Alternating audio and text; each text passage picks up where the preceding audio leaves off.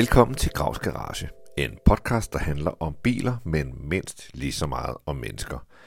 For uagtet hvor endeløst fascinerende synes biler er som sådan, så bliver de lige et stort nøk mere spændende, når der står en ejer ved siden af. Den bilejer, jeg er selskab af i dag, er en sand bilentusiast og med egne ord vist også lidt af en Brian. Desuden er han dedikeret kok med Michelin-stjerner på skulderen hjemme i Aarhus. Der driver han restauranterne Substance og Pontus, og som om det ikke kan sveden op på panden, så er han også en del af YouTube-kanalen og podcasten High on Cars. I garagen står, så vidt jeg ved, et par Porsche og en BMW med M på. Jeg har ikke hele overblikket, men det skal vi have nu. René Mammen, velkommen til Graus Garage. Mange tak, mange tak. Og velkommen til København. Tak skal du have. Er du tit herovre? Det er jeg faktisk. Ja. Et par gange om måneden typisk. Og restauranterne, har de lukket om mandagen? Ja. Nå, det er derfor, jeg kan afsløre, at vi optager på en mandag. Ja, lige præcis. Ja. Og jeg vil sige, at solen skinner altså i Aarhus, da jeg kom afsted med vandflyveren. Nå, jeg plejer at sige, at alt ondt kommer fra vest. Altså, ja, okay, ikke i dag. Tid er altså med vejret, hvis det er dårligt vejr i Jylland om morgenen, så bliver det i København om eftermiddag. Ja, det er nok rigtigt. Det er nok rigtigt. Jeg plejer gerne at starte med at spørge, hvilken bil min gæst ankommer i, men det er jo fuldstændig overflødigt i dag, fordi det er mig, der har hentet dig nede ved vandflyveren. Ja, så det blev en Fiat Panda i dag. Mm. Men der, hvor jeg tog vandflyveren fra, der står min... lige nu kører jeg i en BMW M6, den første model, en 10-cylindret 5 liters. Er Chris Bangle M6? Nej, vel? Nej. Altså det er jo den der hedder altså E30'eren dengang den kom. Den kom jeg frem i sådan noget 05 som sedan. Ja. Og så er det lavet som stationcar, så den har både lavet som cabriolet og som Grand Coupé. Ja, lige præcis. Og mine coupéen med en 5 liters 10-cylindret sugemotor. Jeg kan ikke huske, om jeg har kørt sådan en. Det er sådan en rigtig GTM-bil, er det ikke? Eller... Jo, det er det, men den er faktisk mere sådan agil, end man umiddelbart alligevel tror. Ja. Altså, jeg har været så heldig at finde... jeg købte den i Holland med manual gear, så den har kun været lavet til det amerikanske marked. Så. Med manual gear?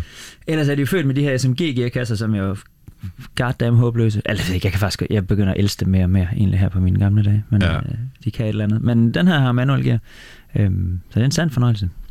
Nå, og du skal af med den nu? Den bliver hentet på fredag. Solgt. Ja, hvor længe har du haft den? Jamen det er det der, så det er så siden april.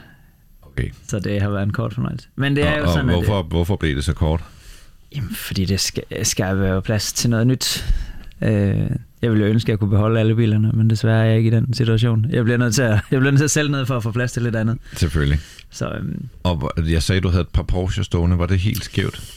En enkelt lige nu, som faktisk også er solgt. Du havde en Cayman, ved jeg, ikke? Jo, den har jeg. En Cayman S fra 08 har jeg. Ja. Fantastisk. Simpelthen så fin stand, og kun gået 50.000 og sådan noget. Så den, men den ryger også i weekenden til en fyr i Silkeborg. Nå. Så jeg rytter op, og så har jeg en BMW. Sådan en kunne jeg godt tænke mig. Ja, det er simpelthen så fed en bil. Ja. Nogle gange federe end i 11'erne, synes jeg. Hvad må man ikke sige højt? I hvert fald det der med, at man har motoren lige bag sig, ikke? Super fedt. Det giver sådan en intensitet. Ja, det gør det virkelig. Så har jeg en BMW M5, en 39 stående. Det er jo verdens bedste bil, hvis man spørger mig. Det er sådan en, der kan det hele. Og det er en keeper? Det er en keeper. Den er på fuld dansk afgift, og du ved, den har fået... Jeg købte den for 2 år siden, og har brugt de penge, der skal bruges på den nu, som du ved. Den er sådan perfekt, sådan, det er ikke, den er ikke i perfekt stand, den er en lille smule, sådan, den har lidt ridser, den har lidt sådan rundt omkring, så det er sådan en, der godt kan holde til at blive brugt, og den har fået skiftet alle de ting, den har fået en anden undervogn på, og den har fået bøsninger, og alle de der ting, der sådan er irriterende ved dem. Så har du puttet mange penge i den, eller har det været til at have mere at gøre? Nej, det var okay. 43 stykker eller sådan noget, tror jeg. Ja, og sådan lidt af gangen, eller?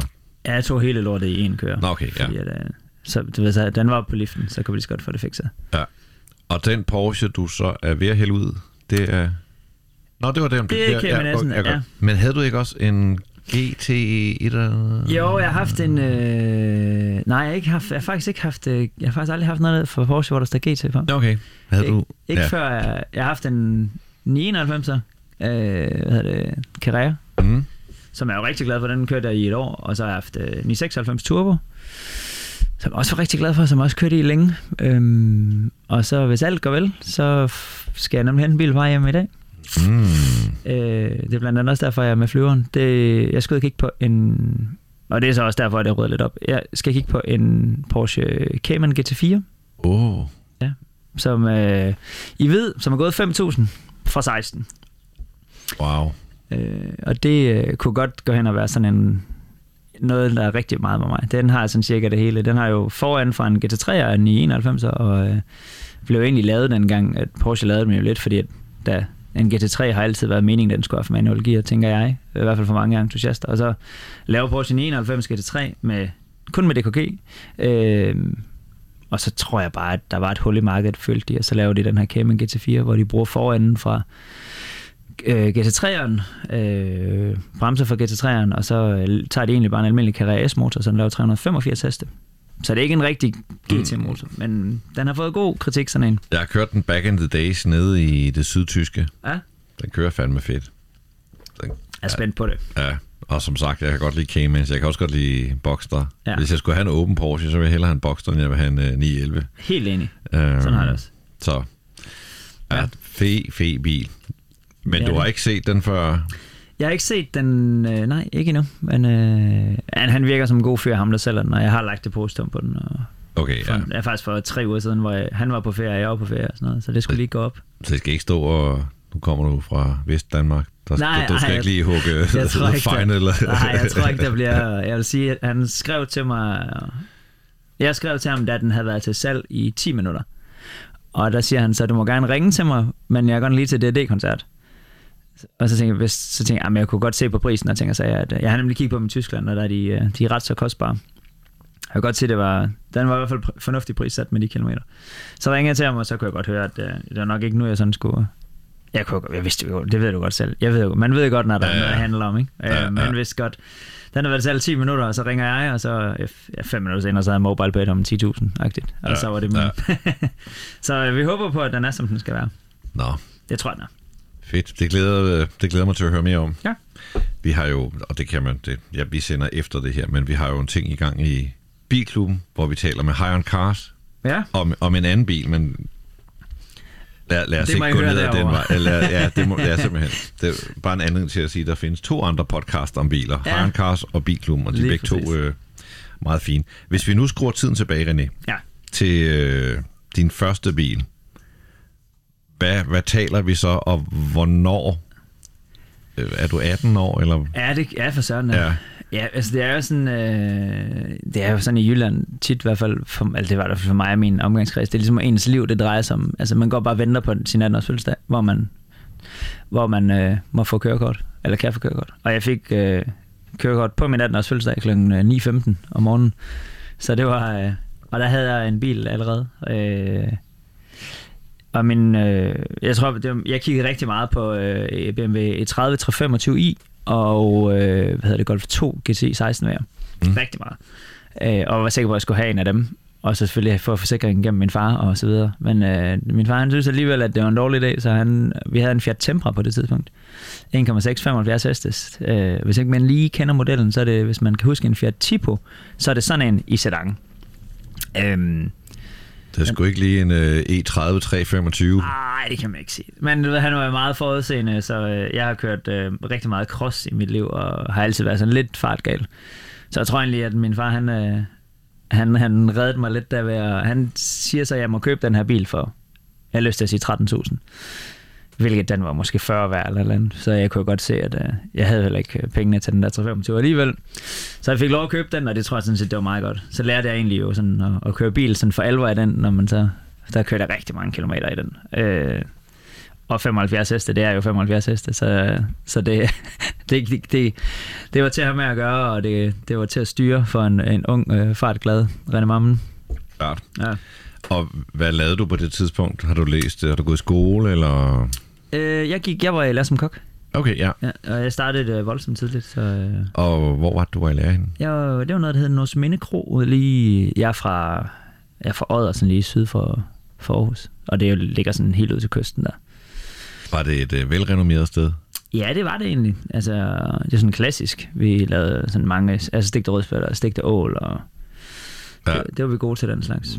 Jeg hørte dig i en anden meget fin podcast, hvis man godt kan lide mad. Kok og kok imellem med... Ja, sammen med Thomas. Ja, Thomas ja. Rode. Og altså, de fleste sådan superkokke, jeg kender, det er jo sådan nogle dedikerede typer, men det lød lidt som om, du var mere sådan en lømmel, der stod ude i opvasken, og sådan en dag, så røg du ind i restauranten, og lige skulle gå lidt til hånden. Ja, det var meget tilfældigt. Sådan er mit liv desværre, eller ikke desværre, men sådan er mit liv meget skruet sammen. Det bliver meget tilfældigt egentlig, hvor jeg havner, synes jeg. Og så kan det der med, at hvis jeg noget føles rigtigt, så går jeg bare sådan lidt med det-agtigt. Ja. Ja, men det er fuldstændig rigtigt. Jeg havde slet ikke set, at jeg skulle være kok. Altså, jeg havde haft en fast maddag derhjemme og sådan nogle ting, og synes jeg sådan selv, det var jeg okay til. Ja. Men jeg har ikke sådan, jeg har ikke den der sådan... Mange kokker, de har sådan en fed historie om, at og du ved, så var de med deres mormor ude og plukke jordbær, og så lavede de tærter bagefter. Sådan har jeg indsat og sådan noget der. Så det startede egentlig bare med, at jeg netop stod og vaskede op, og så... Som sådan et ungdomsjob. Ja, lige præcis. For at tjene til, du ved, knaldret reparationer og krosser, der skulle holdes kørende, og hvad det nu ellers var. Og så fik jeg lov at komme ud og passe frityren, fordi til at køre børneretter, det var rigtig travlt dernede om sommeren. Og så tror jeg bare, at de der kokke, det fik jeg meget rost for, at jeg egentlig sådan, havde fornuftigt overblik og var hurtig på hænderne. Og sådan et naturtalent i frityren. Ja, lige præcis, det kan man sige. Jeg var bare god til at lave pomfritter. Og så var der en, der spurgte, om jeg egentlig havde overvejet, om jeg skulle være kok. Og så tænkte jeg sådan, det havde jeg egentlig ikke. Men jeg synes jo, de der kokker, der arbejdede, og de andre elever og sådan noget, var mega søde. Mm. Så startede jeg bare på kokkeskolen. Det er vildt nok. Altså, så var det det. Ja. Og altså, jeg tænker bare, Substance der har en Michelin-stjerne. Mm. Altså, der skal jo noget til. Altså, den der grundighed. Ja, jamen den kommer så, altså det kommer så sådan lidt senere, tænker jeg, at altså altid godt kunne lide sådan at være god til ting, og gøre noget ordentligt. Og altid godt kunne lide at gøre folk glade og sådan noget. Så eskalerede det bare, du ved, så startede jeg jo det ene sted, og fandt ud af, at hvis man så rykkede, så gik jeg lære som tjener efterfølgende, for ligesom at sådan få lidt mere perspektiv i branchen, og lære lidt om vin og sådan noget, det synes jeg også var super interessant. Og så kom jeg herover til København og var med på, jeg startede på, dengang Noma var helt ny, blev ansat som tjener der. Og det var jo kæmpe niveauforskel i forhold til hjemme i lille Jylland. Og var der og var glad for det, og skiftede så videre til en anden restaurant, der dengang havde en Michelin-stjerne dengang, og fik så 2 efterfølgende inde i Tordenskjoldsgade, der hedder Ensemble. Og så bliver man sådan ligesom bidt af det der med, at niveauet skal være der. Og så flyttede vi tilbage til Aarhus, og så startede vi Substance. Og så gik det egentlig bare slag i slag. Så blev vi... Det var dejligt, vi blev bedre og bedre, synes vi selv, og det synes vi jo stadigvæk, vi gør. Så det, på den måde er det sådan en ongoing proces. Det er det, der er det gode med restauranter, det er, at man kan altid udvikle lidt og tweak lidt og så videre. Så det er meget fedt. Og er det ambitionen, at skulle have en Michelin-stjerne Substance? Nej, overhovedet ikke. Altså slet ikke. Altså ambitionen var, at vi ville lave et billigt spisested, som alle havde råd til at spise. Lad mig sige det. Og sådan startede det også. Jeg tror også, at alle stadigvæk har råd. Ej, jeg ved ikke, om alle har råd, det er også tavligt, men alle kan prioritere at have råd. Så det er stadigvæk, vi er stadigvæk billige af Michelin restaurantspriser, vil jeg sige. Men er det ikke også derfor, I har Pontus? For at have noget, som er folkeligt? Jo, lige præcis. Eller sådan noget, man gør lidt mindre... Du ved, man ikke behøver sølvbryllup for at gå derned. Nej, lige præcis. Der kan man godt spise for en blåmand eller noget, ikke? Jo, lige præcis. Det er sådan for at være dækket ind på alle fronter. Så jo.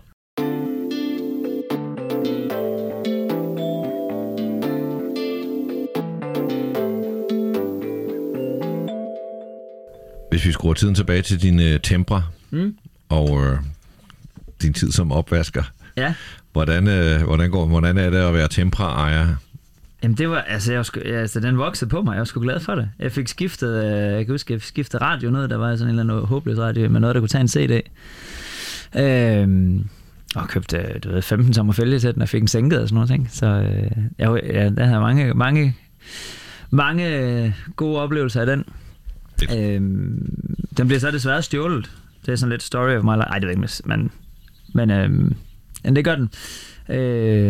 Og jeg får udbetalt nogle forsikringspenge for den, og går sådan lidt om den varme grød og finder ud af, hvad jeg så skal have, og kigger på alt muligt forskelligt.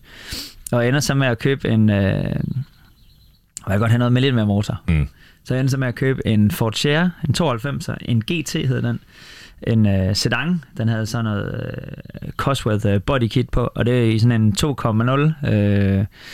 det er den der dog-motor, eller det er HC-motor, med dobbelt overlæggende kastaksel og 120 heste, og det er og bagstræk i øvrigt. Og så kørte jeg så i den i et par år. Den var jeg meget, meget, meget glad for. Det var en ren raket at komme over i sådan en. Den er også et farligt ud, ikke? Jo, jo, det tror jeg. Den lignede noget, der havde 500 heste. Ja. Men, jeg synes, jeg har hørt dig sige, at du er sådan lidt af en Brian ude i biler. Ja, men, ja jeg kan godt lide de der ting. Alt sådan noget med... Alle biler fra den tid, der er stadigvæk helt vildt med. Jeg har stadigvæk sådan en søgeagent på den blå avis, så hver gang der kommer en Ford Sierra til salg, så får jeg sådan en notifikation. Fordi jeg tænker, jeg skal have en på et tidspunkt. Jeg skal nok også prøve at have en Sierra Cosworth på et tidspunkt, men de er bare stukket lidt af i pris. Ja. Men ting med brede skærme og hækspoiler og sådan noget, det er lige mig. Det er lige dig. Ja, det er det. Men du ved så også godt, det er lidt ja, et segment. Det er sygt, Brian. Ja, ja, ja. Altså, ja 100%. Ja. Men, hvad med selve altså glæden til biler? Hvor kommer den fra? Jeg tror egentlig, den kommer fra min far. Altså min far har altid været sådan interesseret i biler, og vi brugte... han har ikke haft så mange biler, eller hvad skal man sige, gjort... det er ikke sådan, vi skiftede ikke hele tiden, og vi har heller aldrig sådan haft noget fedt, hvis man kan sige det på den måde. Men ikke hver søndag, men... Altså 2 søndage om måneden var der jo... Så kørte vi altid ind om... til den der lille by, der så hedder Odder, hvor vi boede, hvor der var både en Fiat-forhandler, en VW og en Toyota og sådan noget. Og så hvis der var kommet en eller anden ny bil, så var vi inde og prøve den. Og så det gjorde vi hele tiden. Så var vi inde og prøve. Så kom der en Golf 4, så var vi inde og prøve den. Og ja, det gjorde vi altid. Det gjorde vi meget i det der. Så han har altid gået meget op i den slags. Det var sådan en ting at lave sammen. Ja. Og du ved, det var mega hyggeligt. Sådan far-søn ting. Ja. Så det brugte vi meget, meget krudt på. Så jeg tror egentlig bare, det stammer derfra. For jeg har ikke sådan... Der vokser op, har det ikke sådan... der var selvfølgelig mange, der gik helt vildt meget op i biler, men det var ikke sådan... Dem var jeg egentlig ikke så meget sammen med. Der, selvom det var lidt ude på landet, så... der er jo altid... Med far for at sætte nogen i bås, så er det der, man går op i biler, ikke? Altså, det er ikke så meget... det var sådan lidt en ting, jeg havde for mig selv. Jeg hang meget ud med de der... Jeg spillede noget musik og sådan noget, så dem hang jeg meget ud sammen med de der musikerfolk. Og der var ingen af dem, der hverken kørte på knallert eller gik op i biler.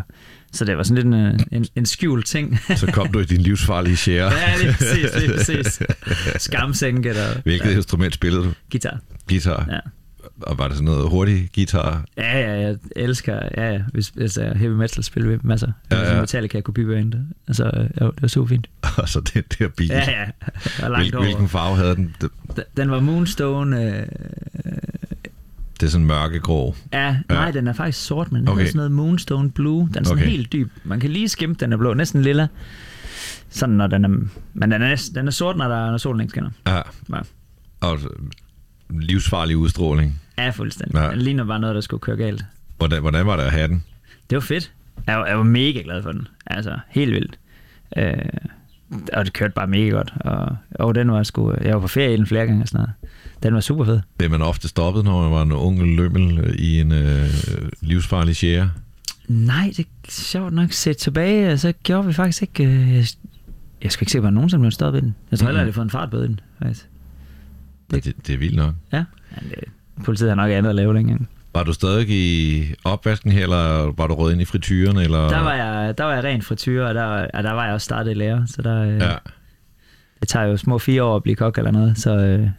Og der var det, Norsminde ligger lige 12 km fra den by, jeg boede i, så man var sådan lidt nødsaget til at have en bil. Bussen, den sidste bus, den gik klokken 8 der om vinteren. Ja. Så man blev bare nødt til at have bil. Altså sådan var det bare. Er der noget med kokker og biler? Ikke rigtigt. Nej. Altså, jeg kender meget få kokker, der sådan går op i biler. Der er en anden Aarhus-kok, ved jeg, som er meget glad for biler. Er det? Ja. Nå, jo, hvad siger du? Ja, du sindssygt, mand. Ja, men det er jo, altså, der er vi forskellige. Ja. Han... Ja, det er Porsche og Bentley, jeg for ham jo. Ja, jeg ved Paul Cunningham, han kan også godt lide biler, men det er ikke, han har ikke det der behov for at have sindssyge biler. Altså, nej, det er mere Defender, tænker jeg, og ladebiler. Ja. Jo, så ved jeg, Michael Munk fra Memo i Vejle går også rigtig meget af biler. og haft sådan noget japanere, du ved, grej med nogle store turboer og noget. Men ellers er det ikke sådan en ting egentlig. Det kunne jo godt være ligesom, altså man siger, det der med det lidt maskulint miljø, ja. Og så det der glæden ved grej, som man har som kok, ja.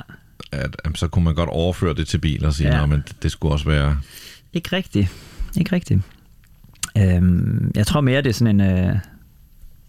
Jeg tror, det mere er sådan en tømmerlærling-ting. Okay. Med biler. Ja. Uden at vide det. Jeg tror, at fodboldspillere går meget op i biler, og det er også det er sådan en ting, alle forstår jo, ikke? Det er jo ligesom et statussymbol, som alle forstår. Ja, lige præcis. Men jeg tror også, der er rigtig mange, der altså, hvad skal man sige, begynder at gå op i biler, fordi de på en eller anden måde tjener en masse penge. Ja. Og så er det sådan noget, der kommer. Altså... Ja. Vi har blandt andet en af de... der er en medejer mere i vores lille butik, der er High on Cars, som har gjort det rigtig, rigtig godt. Og han er egentlig bare sådan en silent partner. Men han er rigtig god til de ting, som Niels og jeg ikke er så god til. Så han er fed at have med, fordi vi sådan kan spare og sådan noget. En firemand, simpelthen? Nej, ja, okay. Ja. Så ud over EBS. Ja. Ja, lige præcis. Som egentlig bare... hvad skal man sige, er der. Ja. Og han har gjort det vildt godt, og har en mega fed bilsamling. Men altså, kører aldrig nogen af dem, men han har en BMW, en Mercedes X-klasse, den her pickup truck, som han synes bare, det er en fed bil hele verden. Det kan han bare køre den. Så jeg tror, det er sådan noget, der hører lidt med, ikke? At man, specielt hvis man har tjent nogle penge, så i hvert fald til at starte med, at man så tænker, det skal hele verden skulle se, og så... Og så kan det være, det går lidt til selv igen. Har du sådan en bil, der gjorde forskellen for dig, hvor du ligesom... sige, mærkede bilen og måske tænkte, der er noget mere i bilen, end jeg lige troede, og det skal udforske lidt mere? Ja, jeg kan faktisk sådan tydeligt huske, fordi så havde jeg alt muligt andet bilværk. Efter Sierra'en fik jeg en 1303'er boble, og efter den fik jeg... Det var sgu noget at springe. Ja, den her godt nok heller ikke ret længe. Nej. Altså sådan noget 4 måneder, solgte den til en god kammerat, der hed Karl. Tog du den for charmens skyld, eller... og så var det blevet en sommer, og så tænkte jeg, det skal jeg lige prøve det der. Men det kunne slet ikke være i. Det er overhovedet ikke for mig. Så den skiftede jeg så og købte en Ford Fiesta 1,8 Sport. Den havde jeg heller ikke ret længe. Den havde jeg faktisk, da vi flyttede herover til København. Men der fandt jeg så ret hurtigt ud af, hvor bøvlet det var at have bil herovre. Så den solgte jeg så og købte en cykel i stedet for. Selvom det er mange år siden, jeg tænker, det er nok ikke blevet bedre med det. Og så går der egentlig mange år, hvor jeg sådan...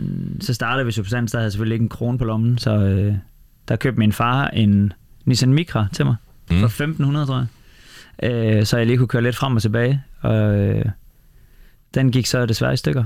Og så køber jeg faktisk sådan den første hurtige bil, eller hurtigt, alt er selvfølgelig relativt, men der købte jeg sådan en Skoda Octavia RS. Den første Octavia, der lavede de...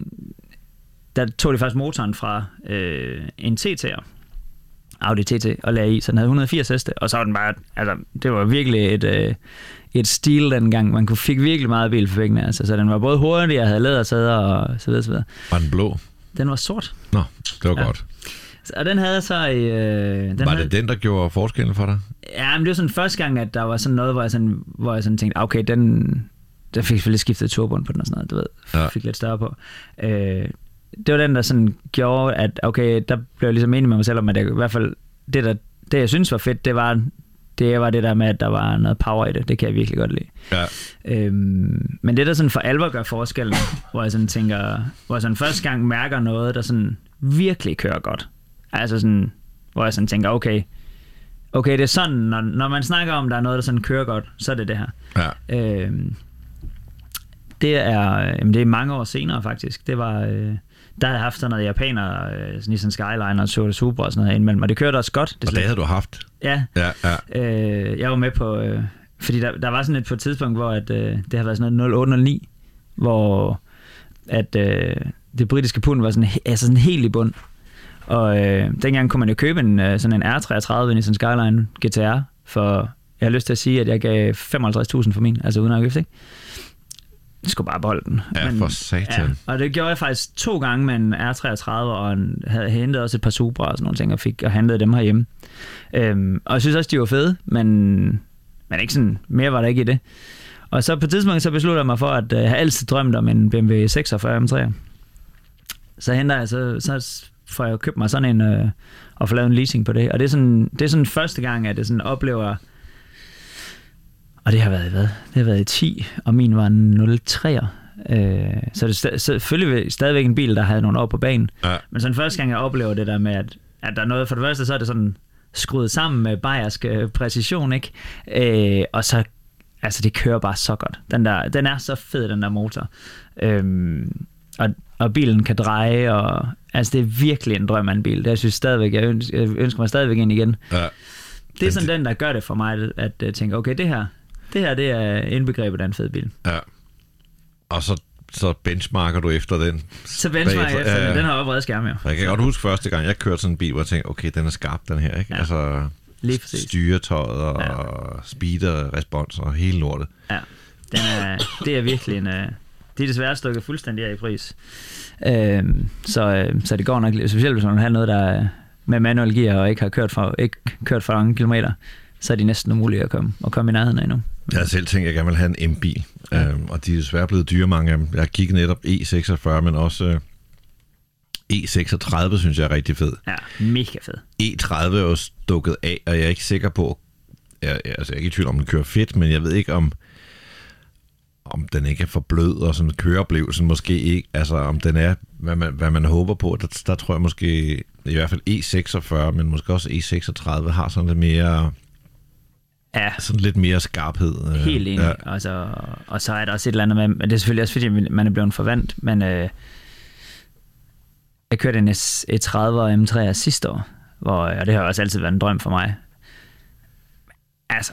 Men den er jo altså for sandt, den skubber altså ikke to knop sådan en. Altså, de batter ingenting, de der 190 heste. Altså, det gør det bare ikke. Men altså, den er fed, og den er flot, synes jeg. Og oplevelsen skal jo på en eller anden måde stå mål med udgiften, og når det lige pludselig koster 600.000-700.000, ikke? Ja. Der er altså meget andet, der kan trykke på de knapper der, synes jeg. Ja. Nå, vi danser lidt rundt i dit CV. Jeg kan ikke engang huske, hvor langt vi er nået. Nej, men jeg tror ikke, jeg talte lige sammen på vej herover. Jeg har haft 94 biler. Har du haft 94 biler? Så når vi jo ikke dem alle sammen. Nej, det er det. Nej. Jeg tænker, jeg plukker lidt. Ja. Men RS'en var god at have med, og så også din E46M. Hvor længe har du den? Den har jeg faktisk sådan rimelig længe. Jeg kører den et år på leasing, og så tager vi faktisk pladen af den. Og så beslutter jeg mig for, da jeg begynder at køre lidt track day på Nürburgringen og sådan noget. Og så beslutter jeg mig faktisk for, at den sådan skal optimeres til det. Ja. Altså sådan stille og roligt. Jeg tænker bare sådan en anden undervogn, lidt større bremser, du ved, semislicks, den slags. Og det griber sig fuldstændig om sig. Så det ender med, at vi altså skralder den fuldstændig. Hvilket, altså, set i bagspejl, fuldstændig tåbeligt.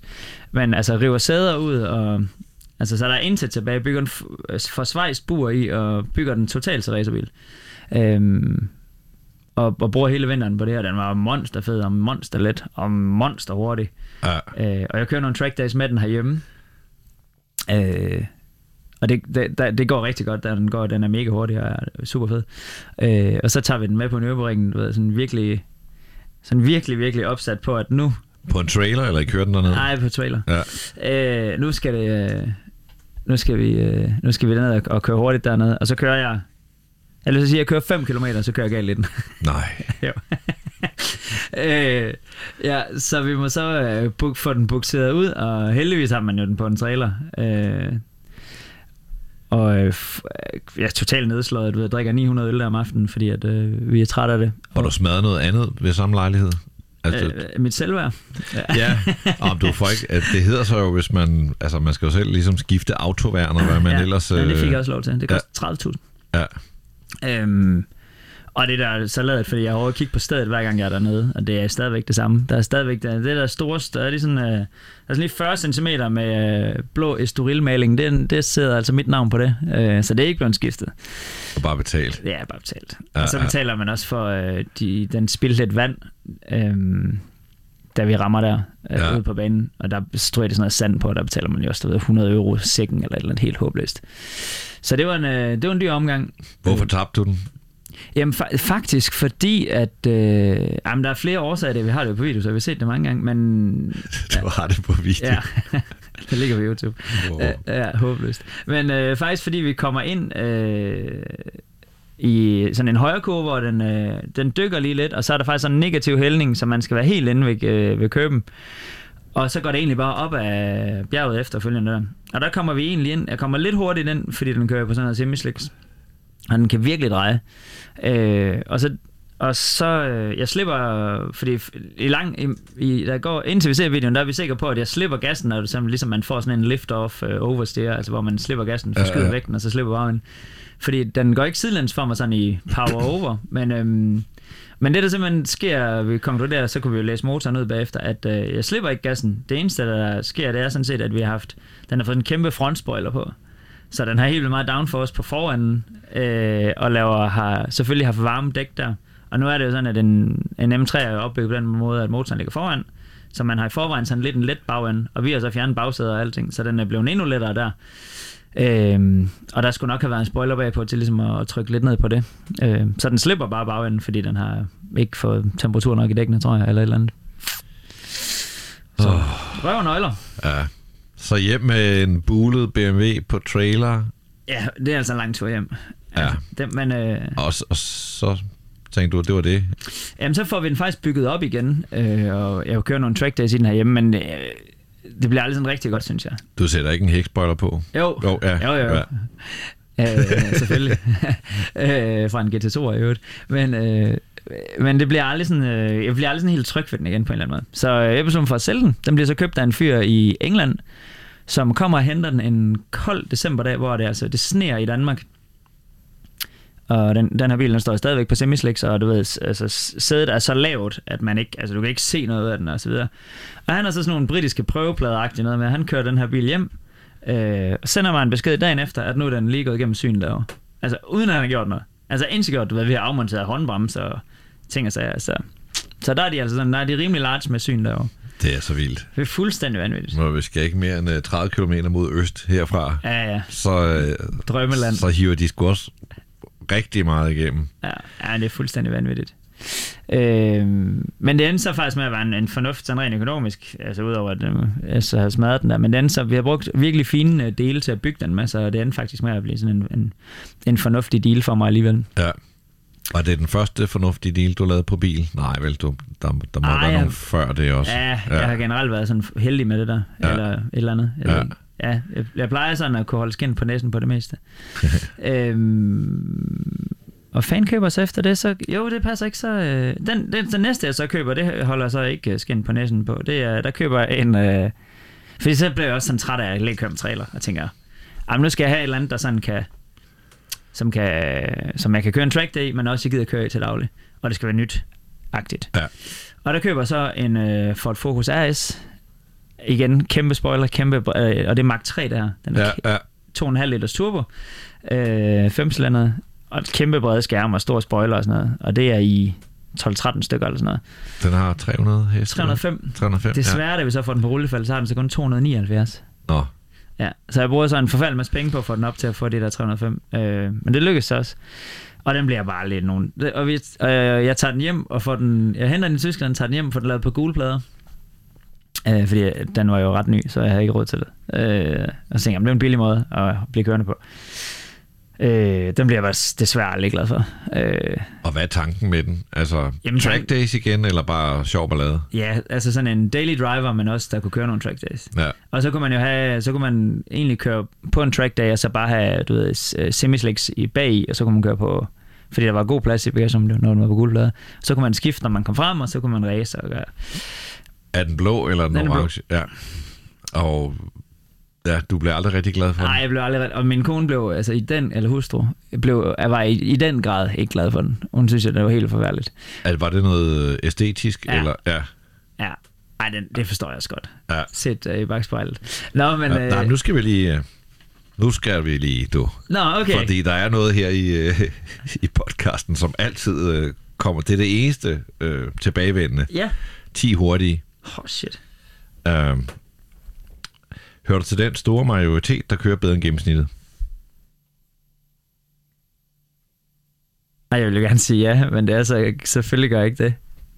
Hvorfor selvfølgelig ikke? Nej, det ved jeg ikke. Jamen, jeg ansætter mig selv for at være en, sådan en fornuftig chauffør, men jeg tænker, men det gør alle jo. Alle de trackdays, det er sådan noget, du må have fået nogle, altså... Jo, det altså, giver jo noget... Jo, men det er jeg måske... Jo, men det vil sige, ja. Jeg har aldrig lavet en bule eller noget heller, så... Ja, det vil sige, ja. Jeg ansætter mig selv for at være over gennemsnit. Har du nogen klip i kørekortet? Ikke lige nu, nej. Nej, der har været lidt. Ja, der har været lidt. Ja. Hvad er den bedste køretur, du nogensinde har været på? Uha. Det tror jeg sgu... Jeg var simpelthen så velsignet at få lov at komme Porsche til Nordsverige og få lov at køre på en frossen sø deroppe med deres på det tidspunkt helt nye 991 GTS'er på pigdæk. Og der kørte vi også rundt i området deroppe. Det tror jeg, det er den bedste køretur. Altså det var så smukt, og bilerne var så fede, og der var minus 30 grader, og det tror jeg, det er det fedeste nogensinde. Bare da du kom hjem, du tænkte, du skal have sådan en? Ja. Ja. Det var godt givet ud for Porsches vedkommende. Ja, det må jeg sige. Din største brøler som bilist? Jeg har engang, hvor vi skulle aflevere vores unger, der havde vi 2 børn på det tidspunkt, der havde jeg sådan en Passat 2.0 TDI stationcar, hvor vi skal aflevere vores børn ud ved nogle venner, fordi vi skulle ud og spise. Og så blev sådan lidt sent på den, og så ville jeg lige bakke ud af deres indkørsel. Og så de boede på en gård, og det er sådan en lang, lang, lang indkørsel. Så mens jeg så bakker, jeg sådan relativt, altså med fornuftigt tempo ud af indkørslen, og så mens jeg lige vinker, og så bakker jeg sådan direkte ind i en gren, der bare går ind gennem bagruden af den her bil. Og det er jo totalt tanketorsk, men relativt dyr tanketorsk. Det er nok den største bruder. Mens du vinker. Ja, mens jeg lige skal vinke til verden. Helt håbløst. Åh nej. Ja. Hvor lang tid går der, før du dytter, hvis ham foran ikke sætter i gang, når det bliver grønt? Nej, det vil jeg bare sige lang tid. Det vil jeg ønske, at jeg kunne sige, men det gør, der går ikke lang tid. 3 sekunder. Ja. Det er grøn pil, vi snakker om.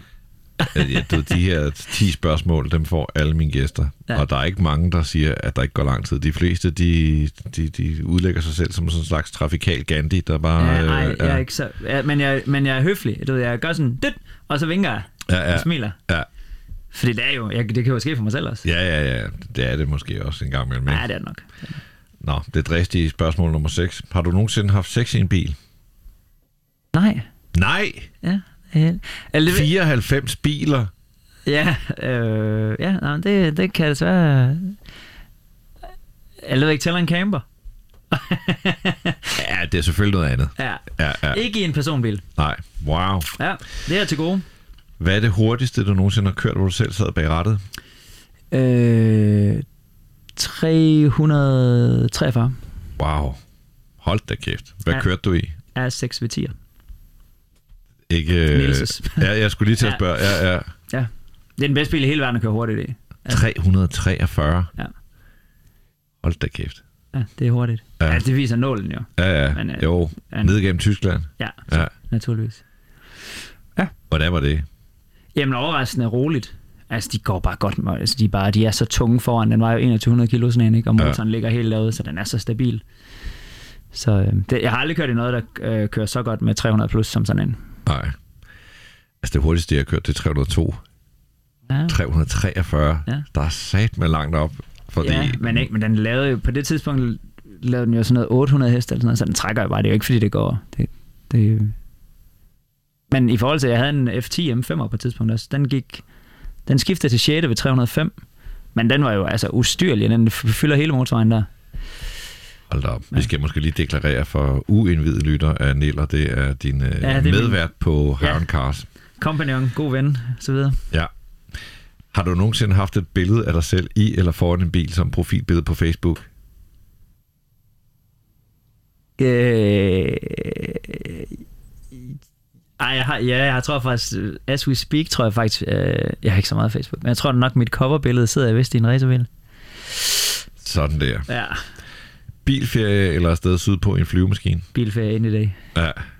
Hvad er det ved bilferie? Det er bare fedt. Ja, så synes jeg, det er nemt. Altså, vi er så heldige, vi rejser rigtig, rigtig meget, og vi flyver også meget. Men jeg synes bare, der er et eller andet fedt i det der med, at man bare... Min hustru kører til daglig, vi har 3 børn, og kører til daglig en Ford S-Max. Elsker bare det der, man bare åbner bagagerummet, der bare losser lortet ind, og så Det er den, I tager, når I skal på bilferie. Ja. Og så tøffer man bare stadig, du ved, og det er så nemt, jeg ikke. Nu har vi lige været ude at flyve fra Kastrup Lufthavn, hvor vi skulle langt væk. At man står og venter, og du ved, så skal man gennem security, og man skal dit, og man skal datten, og der er ikke folk nok på arbejde, og jeg er ikke så god til at sidde i de der flyver heller. Jeg elsker bare at købe ferie, så det er så fedt. Hvor kører I typisk hen? Jamen, vi har sgu været mange steder. I år skal vi til Como, og vi har været nogle år ved Gardasøen. Jeg har kørt rigtig meget til Villefranche, der, nede ved, mellem Nice og Monaco. Ja. Så typisk Frankrig eller Italien. Ja. Camper I, eller? Nej, vi bor, det er sådan lidt forskelligt. Nogle gange leger vi lejligheder, nogle gange bor vi... Mens ungerne har været, hvis de sådan har haft lyst til... De er meget medbestemmende på den der, så hvis de synes, at vi skal lege et eller andet på en campingplads eller noget, så leger vi sådan et mobile home eller noget der. Ja, der er lidt. Vi skifter som regel lidt rundt. Ja.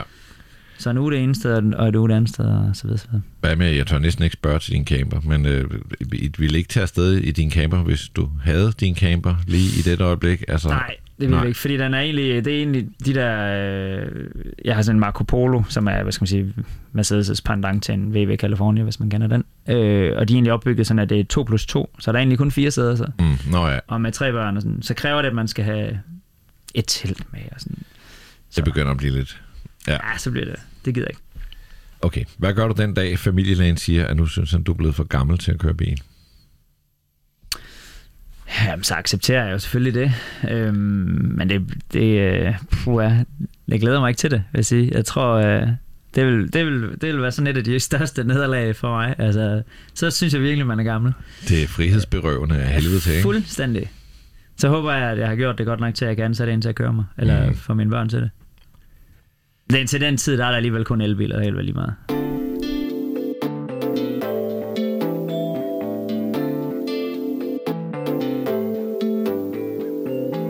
Det var de 10 hurtige.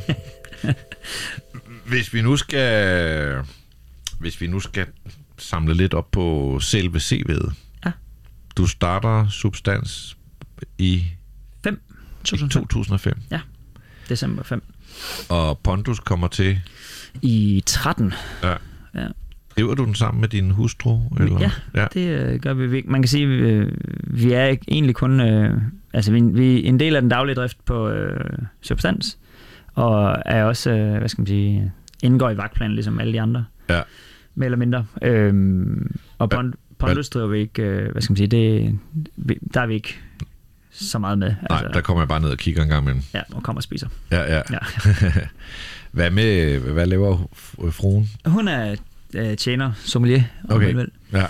Ja, så det er hende, der står for al vin og drikkevarer sammen med, hvad skal man sige, det lyder så forkert at sige, hendes del af holdet, men det, fordi det er jo et stort hold, ikke? Men det er dem, der ligesom står for det. Hvor gamle er de der børn? De er 7, 10 og 13. Hvordan med dem, når I, jeg tænker, I er ret meget væk, og I er jo så væk samtidig? Ja, det er jo sådan, det er lidt on and off. Man kan sige,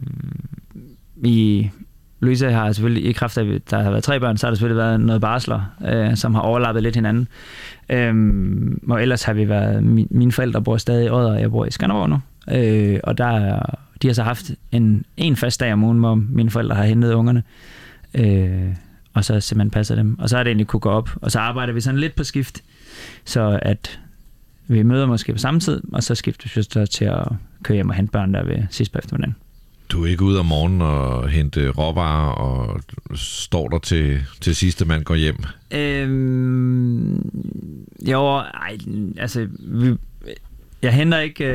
Jeg handler ikke selv. Mm-hmm. Man kan sige, det vi gør om morgenen, det er, at når jeg alligevel går med hunden, så plukker vi jo det, der skal plukkes i skoven, og samler de ting, vi skal bruge derfra. Altså lige nu er det jo høbenroser og skovsyre og skovmærker og så videre. Så det...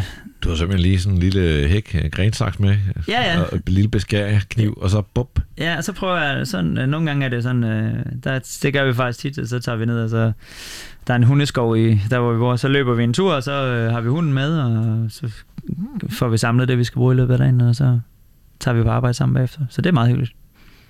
Du får det til at lyde ekstremt afslappende, men jeg tænker, at du lægger ret mange timer ned i den...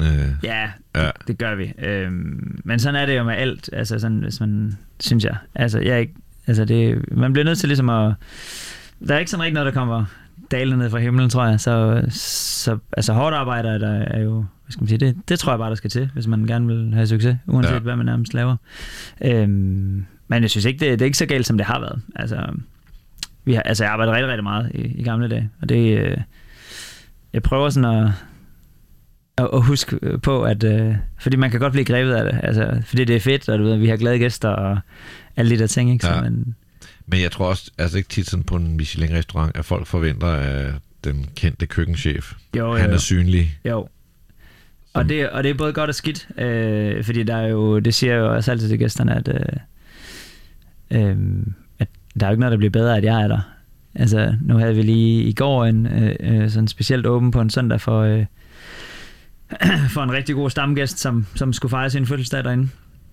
Og der var jeg var så heldig, at jeg fik lov at løbe Aarhus City halvmarathon inden, hvilket jo var et sindssygt fedt arrangement i Aarhus. Så jeg kom så derfra og så til ude på restauranten, og var med til at lige at køre et par retter og så videre. Og det er jo mest bare for at hilse på. Og det er jo sådan lidt, hvad skal man sige, jeg gør det jo for deres skyld, og de jo synes jo, det er dejligt, at man kommer. Men det er jo, hvad skal man sige, der er jo ikke, jeg gør jo ingen forskel, når jeg er der. Altså drengene har monster meget styr på det, og så det er jo bare, for mig som chef, er det jo mega fedt. Hvor tit skifter I kortet? Jamen, vi skifter sådan lidt løbende, så nu her, i den her tid, hvor man lige har 6 uger med spars, så skifter vi, så bruger vi så mange spars, som vi overhovedet kan, mens at de står på. Og ellers så er det sådan lidt, hvad skal man sige, vores altså råvareudvalg, der dikterer det. Så vi handler kun med sådan små landmænd og sådan nogle ting, så når de ikke har flere kålskud, eller hvad det kunne være, jamen, så skifter vi. Så det er sådan en... der skifter en ret eller to, i hvert fald om en gang om måneden, ikke? Og det er ikke sådan, at alle retter skal komme fra dig? Eller? Nej, jeg siger jo bare tit, at jeg synes, det kunne være fedt, hvis vi kunne lave noget med jordbær. Ja. Lige om lidt, ikke? Så nu har vi fået jordbær hjem til i morgen, og så prøver vi at... Så går der nok en halv dag med, og vi har selvfølgelig en idé om, hvad vi gerne vil lave. Men så... Vi har ikke sådan, hvad skal man sige, som sådan et testkøkken. Så laver vi nogle tester på det. Ja. Og så prøver vi, så rammer vi også sådan ret hurtigt ind på, hvad det er, vi gerne vil. Og så skifter vi bare den. Det er ikke, fordi det er så voldsomt omstændigt. Og det er sådan, for os er det meget sådan en... Ja, det er meget sådan en mavefornemmelse. Sådan en flydende ting. Ja. Det er som regel mig, der bare synes, at jeg bliver hurtigt træt af at se på tingene. Så det er mest... Ellers så tror jeg, at drengene vil have... Synes, det ville være fedt nok, hvis vi kører tingene lidt længere, end vi gør. Hvad så, når man så får en stjerne? Så lige pludselig så er der nogle forventninger, der kommer sådan nogle bloggertyper. Ja, og altså, det er jo selvfølgelig dejligt at få en stjerne og en stor anerkendelse, men det, man hæfter også lige pludselig for det, eller hvordan? Ja, og jeg vil faktisk sige, det er sådan, hvis man kan tale om bagsiden af medaljen, så er der selvfølgelig... jeg vil sige, da vi fik stjernen der i 15... Der havde vi på det tidspunkt havde vi sådan noget, vi havde sådan en tilbudsdag, tror jeg vi kaldte det. Nej, eller det har jeg nærmest glemt, hvad vi kaldte det. Men tirsdag og onsdag kunne man få 4 retter mad og 4 glas vin for 444. Det kom så lidt af, at vi havde ikke så meget at lave tirsdag og onsdag, og så fandt vi ud af, at vi kunne fiske alle de der, altså op fra universitetet og alt sådan noget halløj. Så man kunne få sådan lidt større hold ind om tirsdagen og onsdagen der. Og nogle andre typer. Ja, lige præcis. Og så trak det jo lidt. Og det var faktisk sådan en onsdag, hvor vi havde besøg af Michelin. Så de fik jo bare en, hvad skal man sige, den billige menu, ikke? Og det fortsatte vi selvfølgelig med, efter vi fik stjernen. Men man kan godt mærke, at der var mange, der sådan... der er folk, der kommer med nogle forventninger. Og har også altså den aften, som Michelin-typen var der for at vurdere. Var det en tirsdag eller en onsdag, hvor de... Så Michelin... repræsentanten fik 4 retter og 4 glas vin for 444. Ja, han fik den lille menu. Så ved jeg så ikke, om de ikke så har været der efterfølgende for den store, mens vi var der. Det tænker jeg, det har de nu nok, men lige for at være helt sikre. Men det gjorde så også, at man får jo nogle gæster, som... Det var... Det gamle Substance var altså et rigtig fint lokale, men også slidt, og der har altid været restaurant, ikke? Så gamle installationer og ting og sager. Som, hvis man sådan lukker øjnene og forestiller sig en Michelin-restaurant, så lignede det jo i hvert fald ikke det. Og det tror jeg, der var nogen, der synes var sådan lidt øv-agtigt. Ja. Omvendt var det også... altså, jeg tror, den store menu med vin kostede 1100 eller sådan noget dengang. Det var heller ikke galt. Så det var billigt i forhold til... Det er selvfølgelig også nogle år siden, men... Og hvad lagde så det der 4 retter og 4 glas vin ned? Fordi I blev bestormet af interesserede typer. Ja, det må man sige. Ja. Den første, det var selvfølgelig noget andet. Det, dengang de åbnede for, dengang Aarhus kom med i guiden, der var det sådan, første gang Michelin Guiden tog en ny dansk by med, ikke? Ud over Københavns centrum. Og der... så der var jo kæmpe interesse. Vi fik 1000 bookinger det første døgn. Og vi havde 12 borde, så det var jo... Det var helt vanvittigt. Altså grotesk travlt. Men fedt. Super fedt. Og når man så er i gamet, så vil man helst ikke miste stjernen, tænker jeg. Så bliver det ligesom en negativ historie. Hvad med at bygge på? Jamen, den er svær, den der. Altså, det er jo... det er jo sådan den evige, den der med... Altså, hvis man spørger kokker om... Om man gerne vil have en stjerne mere, så er der rigtig mange, der siger, ej, vi er tilfredse med det, vi har, og det er man jo også. Jeg er mega glad for, at vi har en stjerne. Men altså, jeg kan da godt have en mere. men om vi har fortjent den, det ved jeg, det er ikke meget, der skal afgøre det. Og det er ikke sådan umiddelbart, det er ikke en ambition for os. Altså, vi vil egentlig bare gerne have glade gæster, selvom det er sådan en kliché. Men har I ligesom strammet op? Nu fik I den jo, men er I ligesom begyndt at køre tingene sådan lidt mere elitært på grund af det stjernecirkus, som jeg så må sige? Nej, det ved jeg ikke. Det synes jeg egentlig ikke. Altså, nu er vi selvfølgelig flyttet til nye lokationer og sådan noget for et par år siden. Og, det ligner en Michelin-restaurant lige pludselig. Det ligner fandme, og det kan jeg se. Jeg er mega stolt af det, og det er virkelig... Det er både et pænt sted, og det... og der, vi har købt alle de lækre ting, der ligesom hører med, ikke? Og det var ligesom meget for vores egen skyld. Vi følte også sådan, at vi trængte til at der skulle ske noget. Men jeg synes egentlig, vi bestræber os stadigvæk på, at jeg har hele tiden sagt sådan, at jeg kunne godt tænke mig, når den nye restaurant skulle åbne, kunne jeg godt tænke mig at have en restaurant, hvor man sådan følte, at man egentlig bare besøgte os hjemme ved os selv. Og så kunne jeg godt tænke mig, hvis det skulle være sådan, sådan stilmæssigt, ville jeg gerne have, at det skulle være en blanding af en fri smolkevilla og sådan et luksussommerhus. Altså sådan, så man skal have hyggen, og man skal have... Altså det skal bare være et sted, der er rart at være. Jeg bryder mig ikke om det der med... Altså tjener, der trækker stolen ud for mig og følger mig på toilet og lægger servietten i skødet og sådan noget. Det er ikke for mig. Altså, det er for meget. Jeg er bare en bonderøv fra provinsen i Jylland, ikke? Altså, så det bliver for meget for mig, det der. Hvad med præsentationen af maden? Hvor meget gør I ud af det? Jamen, vi gør meget ud af det, fordi det, altså, hvad skal man sige, det er vores eksistensgrundlag, og det er også, vi gør os jo pisse umage med det hele. Så, og jeg siger jo også, der er ikke nogen ramse eller noget, som holdet skal lære, men, og jeg er meget insisterende omkring, at de skal sige det med deres egne ord. Og så det eneste, jeg beder dem om, det er at holde det så kort som muligt. Altså, fordi jeg synes nogle gange, at det bliver for meget, altså sådan, det bliver for langt, og så skal man, hos os får man jo, lige nu får man 18 serveringer, og så hvis man tager vinmenu, får man måske 10 vine, ikke, eller noget. Altså, det er hvis introduktionen tager 2 minutter per ret, så... Jamen, det er jo det, ikke? Altså, og det, altså man skal i hvert fald passe på med, synes jeg, at i hvert fald på vores sted, altså, at sådan at... Altså, gæsterne skal jo komme der for deres skyld. De skal ikke være der for min skyld, kan man sige. Og det er ikke sådan... Der er med på, at besøger man andre restauranter, som er sådan mere high-end. Altså, når jeg sidder på Noma, for eksempel, synes jeg, det er mega fedt, at de går... Altså, det bliver enormt detaljeret med, hvad det er, de har lavet. Men det er også fordi, at de er så banebrydende, og de er så dygtige, som de er. Hos os kan det sagtens være... Karasserne tit være meget enklere og sådan ting. Og der synes jeg, det er fedt, at man bare sådan kort og præcis får sagt, hvad det er. Naturligvis så er der ikke nogen på arbejde, der ikke ved, hvad det er, der er på tallerkenen, eller hvordan det er lavet. Så hvis man har et ønske om at vide, hvor helleflønderne er fanget, eller hvordan vi gør med de ærter for et eller andet, så kan man jo bare spørge. Men vi prøver at holde det sådan lidt ind til benet.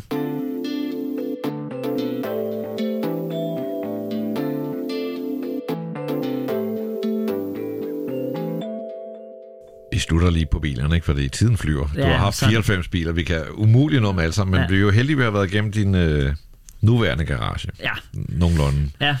Og slap vi på den der Ford Focus i virkeligheden? Ja, det er rigtigt, ja. Der skifter jeg så faktisk den til en... den køber jeg faktisk herovre, en BMW E92, som træer. Det er også en fin bil. V8'eren. Ja, lige præcis. Ja. Manuel gear. Der kun er gået 40.000. Der var en, der var blevet... der var kommet i noget klammeri med politiet, fordi han havde kørt på svenske plader herovre, så han stod virkelig bare til, at den skulle videre. Så den handler jeg rigtig, rigtig billigt. Altså 160.000 uden afgift gav for den. Og det var en 08, der gået 40.000. Og... Ja, det var jo tilbage i Jamen, det har været i 15 eller sådan noget lignende. Og du er Leaseren. Ja, Leaseren, ja. Og den kører jeg faktisk i 2 år. Kører 100.000 km ind. Det er, altså på, i det store billede er det den bedste bil, jeg nogensinde har haft. Hvilken farve har den? Den var grå med karbontag. Ja. Sindssygt. Det er bare en fed bil. Det er sådan en, man gider godt køre langt i den, men den er også bare skide sjov. Jeg kan huske, jeg var på præsentationen af den årgang M3 nede i Spanien, og jeg kan huske, i nogle situationer, der synes jeg, den var så voldsom, så jeg faktisk jeg havde sådan lidt ærefrygt. Ja. Den har virkelig noget at skyde med. Ja, helt specielt op. Altså, den skal have nogle omdrejninger, ikke? Men, ja. Og så har den et rigtig, rigtig klogt differentiale på bagtaget, så den var super nem at få til at gå sidelæns og sådan noget. Ja. Sindssygt sjov at køre i. Den var jeg vild med. Kørte du lidt track days i den også? Også det. Ja. Også det. Masser faktisk. Og den har jeg så 2 år kørt næsten. Ja, netop. Hvor langt får du kørt i den? 100.000. Så den er gået 140, og så sælger den. Og der sælger jeg den så for, jeg lyst til at sige, 225.000 til en tysker. Ja. Uden afgift. Så det var også en fornuftig handel. Og så tænker jeg på det tidspunkt, at nu kunne det heller ikke være, nu skulle jeg også til at være, fordi der har vi sådan en VW, min hustru kører en VW Passat, der er den, jeg smadrer bagruden i. Og så tænker jeg, det kan også, nu skal jeg også det til at, det kan ikke være rigtigt, at hun ville så gerne have en lille bil, det vil hun stadigvæk. Så tænker jeg, det er også, nu skal jeg være den gode mand. Så køber jeg en X5'er til mig selv, BMW, og en Ford Focus til hende, nej, Ford Fiesta til hende. Og så kører jeg 3 måneder den der BMW X5 og finder ud af, at det er det dårligste BMW jeg nogensinde har lavet. Det sagde mig godt nok ingenting. Og det er så faktisk der jeg møder Niels, min kompagnon, fordi jeg så tænker jeg vil have en M5'er, og der havde han så en F10'er. Det er en 4,4 liters V8 med 2 turboer og 560 heste. Det synes jeg var så fed, sådan en. Og der havde han sådan en stående, og det så kontakter jeg så. Det hed Pro Auto dengang. Ringer derud og får en snak med ham, kommer derud, og vi falder i snak. Og det ender så med at give min X5 i udbetaling på en leasingaftale. Helt håbløst. Så den har jeg kun sådan lige råd til at have, den der BMW M5'eren. Den har jeg så 2 år, og bliver mere og mere venner med Niels. Ja, I holder simpelthen kontakten, ja, selvom I kommer ind på hinanden. Det er jo en særlig måde at lære folk at kende på at købe noget af dem. Ja, egentlig. Men jeg havde sgu sådan en god fornemmelse med ham. For det første, så leverer, jeg kan huske, han skal så levere bilen til mig. Så en lørdag morgen, fordi at jeg skulle på en sejltur med nogle kammerater. Og der havde jeg sagt, at jeg ved, man var fedt at komme i den og hente dem. Jamen, det ville han lige få til at flaske sig. Og så kommer han så ned og bytter hjemme ved mig. I det hus, jeg bor i der. Og så dengang, at jeg så sætter mig ind i bilen, så leverede man fuld tank. Det er aldrig, at nu er jeg fandme sammen køber mange biler. Det er god stil. Det er monster god stil. Og allerede der tænker jeg sådan, okay, det er sgu meget god stil. Ja, og så holder vi egentlig bare kontakten. Og i dag snakker vi sammen hele tiden, og bruger rigtig meget tid med hinanden. Så ja. Det var meget sjovt. Hvor længe har du M5? Den har jeg et par år. Ja. Kører fantastisk. Så den har du skilt af med i... det har jeg så nok i 17 eller sådan noget. Ja. Og der bytter jeg den så til en BMW, en ny BMW, fordi så, jeg synes at den var lidt dyr at have. Så tænker jeg, nu skal jeg have noget der er billigere. Så bytter den til en BMW M135i'er. En 1-serie, der laver... Bare hatchback, ikke? Ja, lige præcis. 3 dørs. Total idioti, når man har børn. Med lille bil. Ja, de går mega godt. Mega godt. Den var jeg egentlig også glad for. Den kører jeg så i 1 års tid eller noget. 1,5 år nok kun egentlig. Og bliver sådan lidt... den var også for lille, og det var træls og sådan noget. Sælger den til en kammerat, og så leaser jeg faktisk en X5 igen. Altså, det lyder fuldstændig idiotisk, men det gør jeg. Af den nye model, sådan en en M550D'er, den helt store diesel, 380 hestes diesel. Den har jeg 1 år. Og der er alt muligt gæld med hele tiden. Den kan ikke varme, og den kan ikke køle, og det er for helvede. Men hvad, altså som sådan en, der har mange M-biler, synes du, det giver mening i en SUV? Fordi det er nej, overhovedet ikke. Jeg vil næsten sige, giv mig sådan 3 liter diesel X5 i stedet for, men... Ja, og det her var så også en diesel, men det finder jeg jo også ret hurtigt ud af, at jeg ville egentlig bare... Altså, den skulle man jo bare købe med, om den har 250 hestes diesel eller 380, det er fuldstændig ligegyldigt, fordi du kører ikke. Altså, den er bare ikke... Den er fed fra A til B, men det er... Og den er god på motorvejen og sådan noget. Ja, og hvis det rammer komforten, det der M-halløj, så er det jo... Ja, og det gjorde det altså lidt på den her. Ja, den blev, det var aldrig sådan, det blev aldrig sådan helt godt. Og så efter det, fanden jeg så køber jeg en... Nej, så er det sådan lidt underligt, fordi på det tidspunkt er jeg også begyndt at køre lidt motorcykel, og der havde jeg købt sådan en... sådan en Ducati Monster. Nej, det hedder den ikke. Scrambler. Sådan 800 kubikker. Og den står egentlig mest bare glor på mig. Jeg købte den fra ny, og får kørt sådan noget 600 km på den det første år. Sådan noget ingenting. Ja. Og går, der på det tidspunkt, der, er sådan, der går jeg og drømmer lidt... jeg er begyndt at drømme lidt Porsche. Og så har jeg altid haft, en svaghed for 996 Turbo. Og jeg har altid søgt på dem så mange gange på mobile, ikke? At, og jeg har altid søgt på, at den skulle være sort. Med manuel gear, med sort læder og uden soltag. Og så sætter jeg så den her Ducati til salg, og så ringer telefonen en dag og siger, han kan se, at jeg har en Ducati til salg. Ja, siger jeg så. Jamen, det har jeg. Om jeg vil bytte med noget. Og det siger, fordi så har folk altid en speedbåd, eller et jetski, eller en vandskuter, eller en sneskuter, eller et eller andet åndssvagt, de skal bytte med. Så jeg siger egentlig, altså helst ikke. Okay, men det var lidt ærgerligt. Og så bliver jeg alligevel nysgerrig. Jeg siger, hvad har du? Jamen, jeg har en 996 Turbo, sort med sort læder og manuel gear, og uden soltag. Og så bliver jeg alligevel sådan, jamen det må næsten være skæbnen, at jeg skal have den der. Vi bytter, og han får selvfølgelig nogle penge oveni. Ja, det er en dansker. Det er en dansker, ja. Han får nogle penge oveni. Så begynder jeg at køre i den, og jeg bare, det er så første gang faktisk, tror jeg, at jeg kommer ud og kører en Porsche. Ja, jeg skulle lige til at sige, at det er din første Porsche. Ja, lige præcis. Og alle de M-biler, og så først en Porsche der. Og så kører jeg så, for jeg har egentlig altid syntes, at Porsche var sådan lidt, jamen det ved jeg ikke. Jeg har altid syntes, at fordi når jeg stod og kiggede på mine M-biler, og så kiggede på Porsche, så havde M'erne jo altid flere heste og sådan noget, du ved. Og de kunne bruges til lidt mere, så jeg synes de var så interessante. På nær linje i 96'en der. Og så blev jeg bare totalt forelsket i den. Altså fuldstændig. Day one. Altså helt op at køre den. Den er grotesk hurtig, og selvom det er en gammel, det er jo en 03'er. Gammel bil, ikke? Men de laver 420 heste dengang. Og den går bare mega, mega, mega godt. Og den styrer godt, og den, det er bare, den kommer totalt ind under huden på mig. Hvor længe har du den? Den har jeg et år. Og jeg havde egentlig besluttet for, at jeg aldrig skulle af med den. Nå, jeg tænker, hvorfor har den ikke længere? Ja. Det story of my life, det der. Men det kan godt ikke være en bedre, end at vi laver faktisk en video med den på High on Cars. Og så er der en, der tager kontakt til mig og siger, at han vil købe den der. Og så siger jeg, at den er ikke til salg. Og så bliver han ved med at sige, at han vil købe den der bil. Og bliver enormt insisterende. Og så på et tidspunkt kan jeg jo godt se, at nu har jeg kørt i den et år. Og hvis jeg kan sælge den for det, han vil give for den, så er det... så skulle man også svært skarn. Ja. Så jeg sælger den til ham. Og så står jeg faktisk sådan lidt uden bil et stykke tid. Og ender så faktisk med at indgå en aftale med Porsche Aarhus. Og der får jeg så 991.2'eren der. Det er det så efter de begyndte at lave, der kommer turbo på. Ja, og nu er vi ret tæt på nutid, er vi ikke? Ja, det tror jeg. Ja. Jeg ved, hvad jeg er der. Og der laver jeg sådan en fornuftig aftale med dem om, at... de har nogle samarbejdspartnere i Aarhus, så det fik jeg så lov til at blive. Og så kører jeg så... Den kører så som... Det er så sådan første gang, jeg skal prøve at have sådan en som hverdagsbil i et helt år.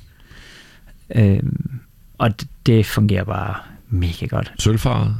Ja, sådan en underlig grå. Ja. Grå-brun-agtigt.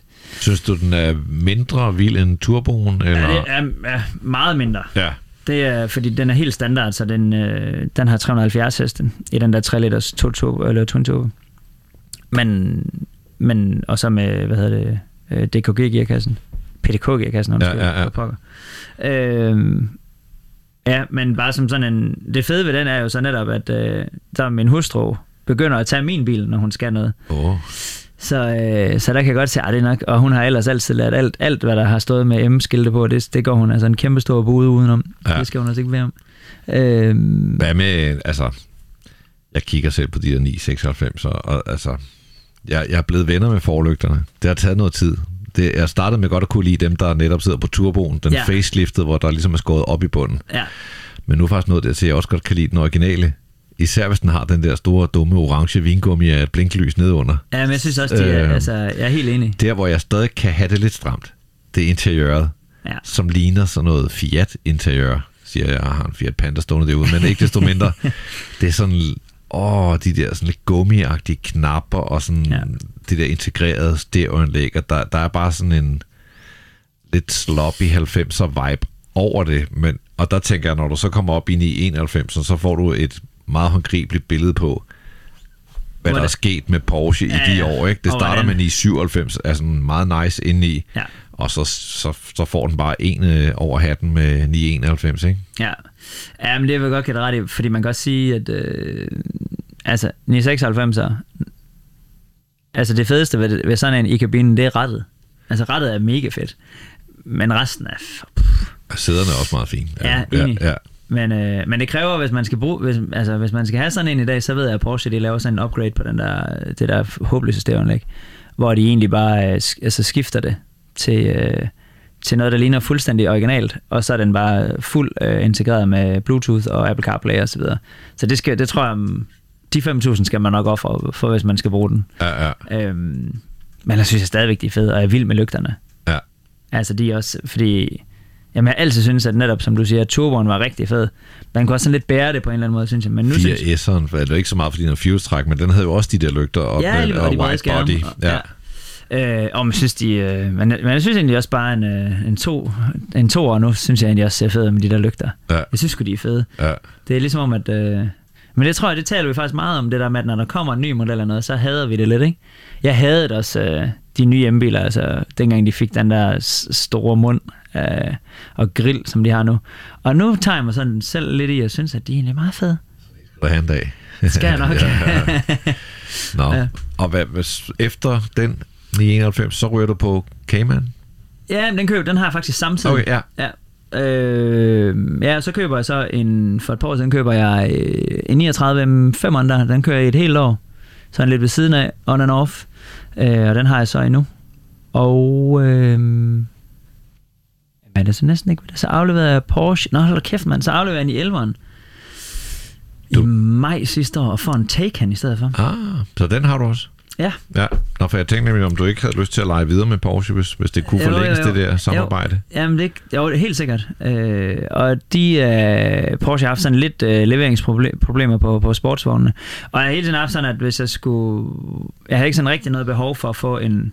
Altså det eneste, der sådan interesserer mig fra dem, altså fra en forhandler, det er en i 11'erne. Jeg har ikke lyst til en Panamera, jeg har ikke lyst til en Macan eller Cayenne, og egentlig heller ikke en Cayman. Jeg har sådan lidt, hvis det... Altså, jeg vil gerne have, at... at jeg skal kunne hente mine børn og så videre i det. Og der er 3 stykker, så jeg skal gerne bruge bagsæder af en eller anden slags. Og så der foreslår de så derude, om jeg ikke har lyst til at prøve kræfter med sådan en Cayman der. Taycan. Et års tid. Og det siger jeg så ja til. Og får selv lov til at være med til aspekten og sådan noget. Det har jeg aldrig prøvet før. Det er super fedt. Og fået ladestander derhjemme? Det fik jeg så aldrig. Nå, nej. Men og jeg får selv lov, og så jeg vælger den med performance-batteri i den bagstrøkne udgave. Så det bliver uden fjernstræk.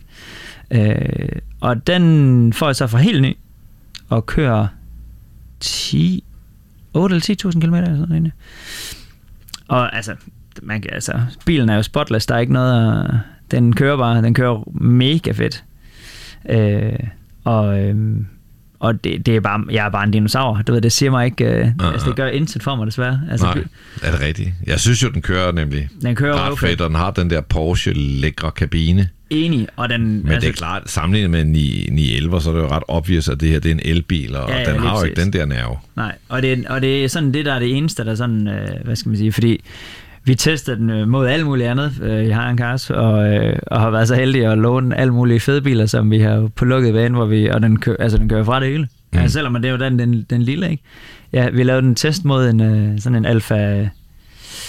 Hvad hedder den? Quadrofolia... Julian. Den er 510 heste, som jo er døde let, og altså virkelig en hurtig bil. Og altså... Så selvom Taycan, den følger bare med, selvom den mangler jo 140 heste, og den er 500 kilo tungere.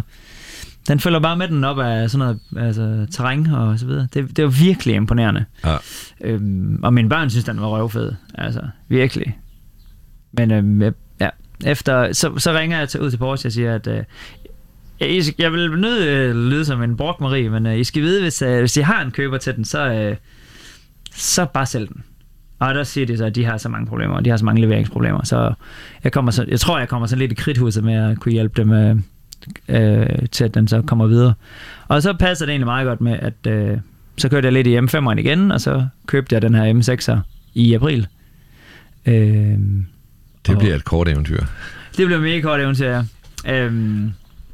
Og aftalen er så faktisk, at vi skal lige hen over sommeren, og så skal jeg have noget fra dem igen fra september eller oktober. Hvad håber du på, det bliver?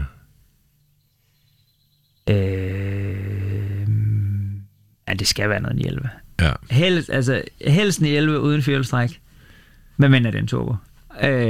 Og kun i coupé. Jeg er ikke til cabriolet. Og så er jeg næsten ligeglad, egentlig. Altså, om det er en 97, eller det er en 99, eller det bliver nok ikke en 96, men... Og det bliver nok heller ikke en 92, for det er også sådan lidt uden for mit økonomiske rækkevidde, desværre. Den er ellers også fed, synes jeg. Ja, for fanden. Ja. Det lyder helt rigtigt. Nu er vi alligevel rendet lidt over tiden. Ja. Skal vi så ikke fyre den totale, altså lige bare den korte version af High on Cars? Hvordan kommer det i stand? Og du lærer jo Niels at kende sig, også kendt som Niller, ja. Da I handler den der M5. F10RS, lige præcis. Ja. Jamen, så går der jo egentlig noget tid. Så, han roder jo... Ej, der er de ikke begyndt på det endnu, men Ebbe på det tidspunkt, Ebbe Sommerlund, som er biljournalist, han er på det tidspunkt ved bilbasen, har jeg lyst til at sige. Og Niels har gjort et fuldstændig idiotisk køb med, at han har købt sådan en Dodge Ram som mandskabsvogn, den med Viper-motoren, den der 8,1 eller andet liters 10-cylinder uden turbo, og kun med baghjulstræk. Og den har han sådan lidt problemer med at få solgt, og den brugte så absurd meget brændstof. Og når Niels siger det, at noget bruger meget brændstof, så er det sådan ja. 2 på literen, ikke? Men han ringer så til Ebbe og siger, at og de kender hinanden fra gamle dage, om ikke han ville være sød at dele den der annonce på Bilbasens Facebook eller et eller andet. Og så siger Ebbe, det vil han godt, hvis han må få en tur. Og så kommer Ebbe så ud til Niels og får en tur i den bil her, og... filmer, at Niels han laver en ordentlig brænder i den, eller ordentlig omgang julespind, om det hedder det vel herovre. Ja. Godt med røg og så videre, og så deler de den her fra Bilbasens site, og den bliver lynhurtigt set, altså sådan noget 100.000 gange på de første 14 eller et eller andet. Og så bliver de to egentlig enige om, at det kan godt ske, der er noget mere i det her, det kan godt ske, at man rent faktisk kunne få noget traction på det. Og de starter så sådan helt... altså håndholdt kameras bilprogram, hvor de to så er i gang. Det kører nogle år, og så... Og hedder High on Cars. Ja. Det kører nogle år, bare med de to, og ja, det er lidt on and off, om de får lavet noget, og så videre. Det skal lige passes ind i deres liv, og så videre. Og så på et tidspunkt tager de... Jeg kender Ebbe sådan lidt om mig, men han bor også i Skanderborg, så jeg ved i hvert fald, hvad man er, om ikke andet. Og så spørger de, om jeg har lyst til at mødes med dem en dag. Og det vil jeg gerne, og vi får en snak om det her. Og de siger, at de synes, det går meget fedt at få sådan en tredjepart med. Og til at starte med, at det er overhovedet ikke noget for mig, det der. Du har også rimelig meget at se til. Ja, jeg har nok at se til. Og går alligevel... går hjem og snakker med min hustru om det, og hun er egentlig sådan, siger, det kunne måske også være meget fedt, fordi at jeg har altid haft det sådan alene, det der med biler. Fordi selvom jeg har haft noget fedt, så har jeg ikke sådan synes, at det har været fedt at hænge ud med BMW-klubben, eller Porsche-klubben, eller whatever. Altså sådan, det siger mig ikke så meget, det der. Jeg synes sådan, hvis man, det der med at have fællesskabet, hvor det er bare sådan, okay, du kan også godt lide Porsche, så derfor behøves vi ikke at skulle være venner-agtigt. Men der siger min hustru så, at det kunne jo godt ske, det kunne være en fed måde at integrere det der biler, som jo altså fylder meget i mit liv. Og få lov at prøve lidt mere, og der kunne sikkert komme nogle fede oplevelser ud af det. Så det ender faktisk med, at jeg siger ja til at prøve at være med, og med den, hvad skal man sige, åbne dør, at hvis de nu bare bliver sablet ned på YouTube-kommentarer over, hvorfor har I taget en eller anden lille rødhåret tosser med, så kan de bare smide mig ud igen. Men det går godt, og så, så går det egentlig bare slag i slag, og så nu er det faktisk blevet sådan, at Niels har sagt sit arbejde op, og eller han var selvstændig før med noget andet, som han har lukket, og er nu fuldtid på High on Cars, så vi har 2 eller 3 fuldtidsansatte, så, og jeg lige ansat en kameramand på fuldtid. Så. Og udkommer en gang om ugen? Eller? En gang med 14. dag på den, hvad skal man sige, vores hovedkanal, ja. Og så har vi noget, der hedder High on Cars Insight, som vi prøver sådan, det er sådan lidt, hvad skal man sige, lidt mere low budget produktioner, og hvor at det kan godt kun være mig, der er med i videoen, eller det kan godt kun være Niels, eller det kan godt kun være Ebbe, og det kan være en video på 5 minutter, og det kan være det længere følge tanger og sådan nogle ting. Det er sådan lidt en platform, der har sådan lidt flere ben at spille på. Plus en podcast, som kommer i hvert fald en gang om ugen. Vi prøver at ramme hver fredag, ja. Men det er sgu ikke altid, det lykkes, men vi gør, hvad vi kan. Ja. Ja, og så laver vi alt muligt andet, og vi laver nogle småtræf og nogle sammenkomster ude i. Vi har rigtig fede lokaler nu, så der sker noget sådan hele tiden, og vi prøver sådan hele tiden at finde sådan lidt nye grene at stå på. Men, ja. Men prøver også, og det er også vigtigt for os, at det skal være gunstigt, og det skal være. Altså, det skal gerne være en forretning. Nielsen har 6 børn, så de skal også have lidt at spise. Så der skal være en eller anden økonomisk aspekt i det også. Det er ikke kun, sjov blad, desværre. Ja. I forhold til biler, har du nogen... Ja, det har du. Nogle uudlevede bildrømme, eller er der noget, vi lige skal have med her på falderæbet? Ja. Jamen, jeg har 2... Som ting i hvert fald, jeg har flere, men ting, som sådan står højt på bucketlisten, det er, jeg har aldrig været på sådan en såkaldt alpetur, jeg har aldrig været nede og køre nogle af de der pas i Italien og så videre. Så det er planen, at det skal jeg næste år, tænker jeg. Ja. Så har jeg aldrig kørt en Lamborghini. Nu, jeg har heller aldrig kørt en Ferrari, og det kan man sige, din kære kollega Anders Richter, ja. Det fik han løst. Ja, det fik han løst, det er godt. Ja, præcis, ja. Så det var en sand fornøjelse. Og så har jeg et brændende ønske om, altså min ultimative, den fedeste bil, der nogensinde er lavet, kunne jeg jo rigtig godt tænke mig at få lov at køre i. Nu sagde du lige, at I måske... Nej, det skal du nok ikke have med egentlig. Men en Carrera GT kunne jeg virkelig godt tænke mig at prøve. Ja. Og ellers så tror jeg sådan, bevares, jeg gad også godt komme til Island og køre store fjolstrækker og alt muligt, men det er sådan det, der, de 3 ting skal, når jeg så prøver det, så kommer der ikke sikkert noget andet, ikke? Sådan er det jo, men det kunne jeg godt tænke mig at prøve. Jamen, ved du hvad, med de ord, så tænker jeg bare tusind tak, fordi du vil tage turen her på vej ud i en ny bil og så videre. Skønt at have dig med. Tak fordi jeg måtte komme, det var hyggeligt at være med.